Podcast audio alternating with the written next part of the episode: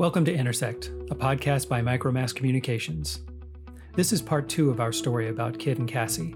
If you haven't heard part one yet, I strongly encourage you to listen to it before you start this episode. You can stream it on the podcast page at micromass.com. As you listen to this story, does anything from your own business experience come to mind? Have you ever thought about how your audience's thoughts, feelings, and actions might be contributing to the challenges you're working to solve? Whatever goals you want to achieve, ask yourself how Micromass may be able to help. Previously on Intersect. I don't do doctors. Kit lives with a chronic illness. She also lives with a larger sense of frustration that no one seems to be able to help her. The doctors have no idea. They have guesses. Whoa, what happened? What was it? Probably a seizure. We're meeting Kit and Cassie at a turning point in their lives. Recently, they've made the decision to become parents. I can set up an appointment with the fertility center, but until you find out what's going on, Is there any way you could have a kid without going to a doctor? I mean, work is one thing, but what if it happens while you're taking care of our baby? I I know I can't. At Micromass, each team is made up of specialists with strong perspectives, diverse skill sets, and a common goal. Here's the team who will be working to help Kit. Hi, I'm Mindy Volpus, a behaviorist at Micromass. I'm Kelsey Arp, lead behavioral copywriter. I'm Lindsay Huey, a senior art director at Micromass. I'm Kristen Maynard, Group Account Director. All right, team. You've heard what Kit is up against. Here's where we come in. We're working for a pharma company that has a focus on treating rare diseases. How can we reach a patient like Kit who has no interest in going to the doctor? How can we remove some barriers and bring her back in? For starters, the wall that Kit has put up around herself is rational. It's based on very real past experiences with healthcare providers that have been really painful for her, and they've left her feeling judged and misunderstood. She's lost confidence that a doctor can or will help her or even wants to help her. She wonders at this point if doctors even believe her symptoms exist. And on top of that, she has concerns that doctors may secretly, or maybe even not so secretly, make judgments about her sexuality. Exactly. Kit wants a diagnosis, but she has no confidence that a doctor's office is the place to get it, and you can't blame her for feeling like the system failed her. Ultimately, she has no interest in following through on their suggestions, so why would she go? Yeah, she's built up a defense of toughness and self reliance. That said, she doesn't really want to stay sick. It's just less frustrating to avoid the issue, and she's found ways to work around her symptoms or ignore them. Honestly, I relate to what she's going through. I've had the same mindset about my migraines for years. But to Kit, re engaging with the healthcare system also means opening a Pandora's box of sorts. Part of her could be more comfortable just not knowing what's going on, especially since the ramifications of whatever she has are a complete unknown, and she's used to just coping with it. I think it's also important to remember that both Kit and Cassie have contract jobs with limited benefits. They can't afford to be sick. Cost plays a huge part in the decision making process for patients and keeps a lot of people out of the healthcare system entirely for fear of the impact that it could have on their finances. Still, Kit does feel a need for help and connection. Yeah, but the problem is that she doesn't really have much of a foundation to draw on when it comes to taking that leap of faith that someone will take her seriously and genuinely care about helping her. Perhaps the only person she has a deep and trusting bond with is Cassie, and because of that, she's overly reliant on Cassie for monitoring her health and maybe even inappropriately confident that Cassie is all she needs to stay healthy. Because of that, and the fact that Kit's given up on seeing a doctor, the key to helping her re engage is providing an authentic way for her to connect with people she can relate to.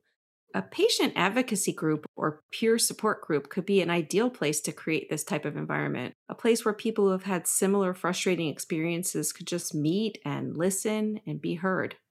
It's strategically sound for pharma companies to support these types of groups. It can help equip patients with the skills needed to navigate the healthcare system and empowers them to pursue treatment.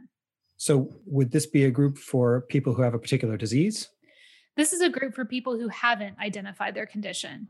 They're searching for more information and need help interacting with the healthcare system. It helps demystify the healthcare process for patients. It gives them a place where they can share stories with each other and be honest. It builds trust. We're talking with Kit in her home. So I think I may have found something I want to do. Great. Tell me more. There's this group for people who are kind of like me. They don't know what's wrong with them. What's it called? It's called Making the Connection. It's a support community for the undiagnosed and misdiagnosed. It's just a place for undiagnosed people to hang out. It's kind of a relief to know they're out there. Makes me feel a little less crazy. How did you find them? We can target her with social media ads driving to an unbranded website for the patient support group. Can leverage social listening tools to help uncover where patients are online and what they're thinking, feeling, and saying. We really wouldn't want it to look like a healthcare or pharma ad. It needs to feel more personal. Maybe talk about mysterious symptoms or frustrating experiences with doctors. It needs to be organic and reach her on a personal level. Plus, the tone of the language of the ad is crucial. It has to feel authentic and empathetic. I saw an ad for their Facebook group. It said something like, So many doctor appointments, zero answers. Here, I'll pull it up on my phone. Do you live with mysterious symptoms, but you've never been able to connect them to a condition? Try connecting with us. It's basically a group of regular people. I went on their message board just to dip my toe into it. I'm always cautious with this kind of thing. There are a lot of people out there selling snake oil, but it's moderated, which is perfect. Keeps the salespeople and the armchair doctors out of the conversation. So I read some posts on the message board, then Cassie and I attended one of their virtual meetings, and it was pretty great. And it's also important that the group respects that everyone there has a different experience. So, not everyone has the same symptoms, not everyone responds to the same style of provider interaction. You can't really push anyone to feel comfortable or to change their attitude because those things usually need to happen organically. But the group can be that safe environment for patients to just discover whatever it is that feels right for them. Yeah, and in addition to that, the group can also offer practical advice for interacting with healthcare providers. So things like how to prepare for your appointment, what to expect at your appointment, and what to share with your provider. Plus, it would need a moderator. Certain things aren't tolerated. No sales pitches, no medical advice, no judgmental language. It was people talking about what they're going through, and nobody jumped in and tried to tell them what they should do. It was so refreshing. I didn't talk at the first meeting, I just listened. Then we went to another one, and I talked, and it was all right. So, who's in the group? Oh, people with all kinds of things. I mean, every age, every background, from all over the country. Almost everybody has gotten the wrong diagnosis at some point. That's the common thread. We've all been to one doctor who was sure they knew what we had. We went home feeling like, ah, I finally know what it is. And then pretty soon we realized, nope. How did that feel when you heard everyone else's stories? Um, oddly satisfying. It was good to know I'm not the only one. And they do have some good tip sheets about how to prepare for a doctor appointment and talking with doctors. That stuff is good. It's not medical, it's practical. Some people have found their forever doctors through this group, and they've finally gotten the correct diagnosis. It's encouraging. We decided to let Kit take the group at her own pace, so we didn't contact her for a few weeks. But then we got a call from Cassie, Kit is still going to the connection meetings. It's been so good. I, am so happy to see her talking with people who know what it's like to be in this mess. So you think it's helping then? Well, I don't want to jinx anything, but she's met a friend through the group. Her name is Hannah. They've gotten pretty close and they've been chatting outside of the support group too. And so last night, Kate got off the computer and she was so lively. And I haven't seen her like that in a long time. She was saying, Hannah's doctor sounds amazing. Wow right? I've never heard her say a single positive thing about a doctor. Did she elaborate? Well, she was saying that Hannah has been with this doctor for a couple years and he's got her on medication that's actually working. Wait, does Hannah have the same thing as Kit? No, not at all. They don't have the same symptoms. This drug probably wouldn't work for Kit, but that is not the point. I think she might be considering going to a doctor. Maybe. I don't want to make her talk to you about it because I don't really think she's ready for it yet, but I can see the wheels turning. Is this doctor nearby? No, he's in Virginia, but Hannah said that doesn't matter. He can meet with her online, order tests long distance. Hannah lives in Ohio, and somehow he treats her, Kit said. And I remember this exactly. She said, Hannah found her diagnosis. I guess anything's possible. It sounds like Kit's mindset is starting to shift. She's heard about a doctor that her friend has had success with and is starting to feel hope and optimism again. That's a really big step. Exactly. The group helped her view healthcare through the lens of someone else's experience. She could personally relate to the challenges without the stress of having to deal directly with her own barriers to treatment. There really is power in the idea of I'm not alone. Yeah, experiencing support from people who have been there allowed her to really just relax and express her feelings more openly. But it's also important to note that this took time. A few months of participation plus separate conversations with Hannah. It took trust and building a real relationship with one of the group members. For someone like Kit, that's not something that can happen quickly. So, if she's starting to feel ready, we need to make sure that we set her up for success when she finally does talk to the doctor. Just because she's feeling more open to it doesn't automatically mean that she and the doctor will click and have good rapport. Yeah, when she talks to the doctor, it will really help if Kit feels listened to in the same way that she does in the support group. For Kit to open up, she's going to need to feel certain that the doctor truly cares about her and is committed to seeing this through with her until they find a diagnosis. We're preparing her to be ready for the doctor, but is the doctor going to be a good fit for her?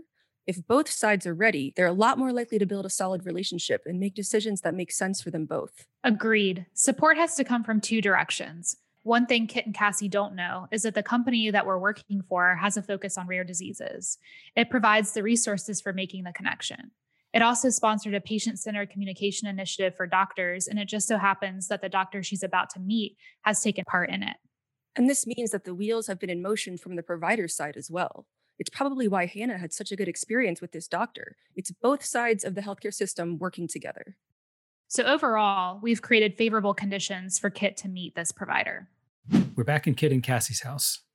They're about to start their first online appointment with Dr. Parham. Okay, so you've got your notebook, your water bottle. Do you need to go to the bathroom? Stop it. Sorry. I'm a grown up. I shouldn't feel this nervous about meeting a doctor. Hey, it's okay. Whatever you feel is valid. Right. Okay, here we go. I can't do this. Kit, I'm not doing this. it's just one call. You're not even in a doctor's office. You're just talking to a guy in Virginia. What if it's another wild goose chase?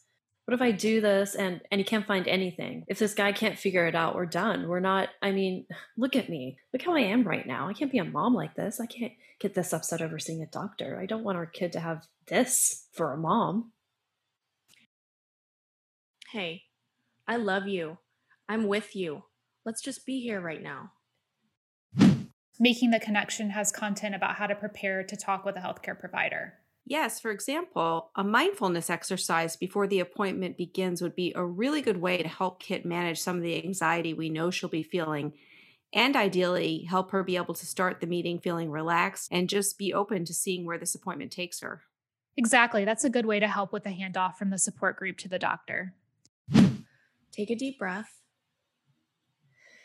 Okay. Can we do a quick meditation? Maybe that meditation that they gave us in the connection? Sure. All right, so let's just check into the virtual waiting room. Then we can take some breaths for ourselves while we wait. Fine. Oh my gosh, look at this. They have the same one in the virtual waiting room. It's the same meditation that we use. Really? This doctor is on it. That's amazing. They knew we'd need this. Wow. That's a good sign. Yeah. All right, here we go. To be continued. In this episode, we created a marketing campaign that reflected how Kit felt, allowing us to introduce her to a supportive community of peers. We provided that community with resources to help people like Kit, to give them a place free of stress and judgment where they could consider the kind of healthcare experience they needed, and we gave her a relaxation exercise to prepare for reconnecting with the healthcare system, to help her build her confidence and get her into a better frame of mind. Join us for our next episode to find out if Kit's doctor can help her take the next step and see what other barriers she may face. In the meantime, if you'd like to see sample images of the support group website and the tools that Kit used, go to micromass.com slash intersect hyphen podcast and click the links on our podcast page. For now, I'm Johnny Knight. Talk to you soon.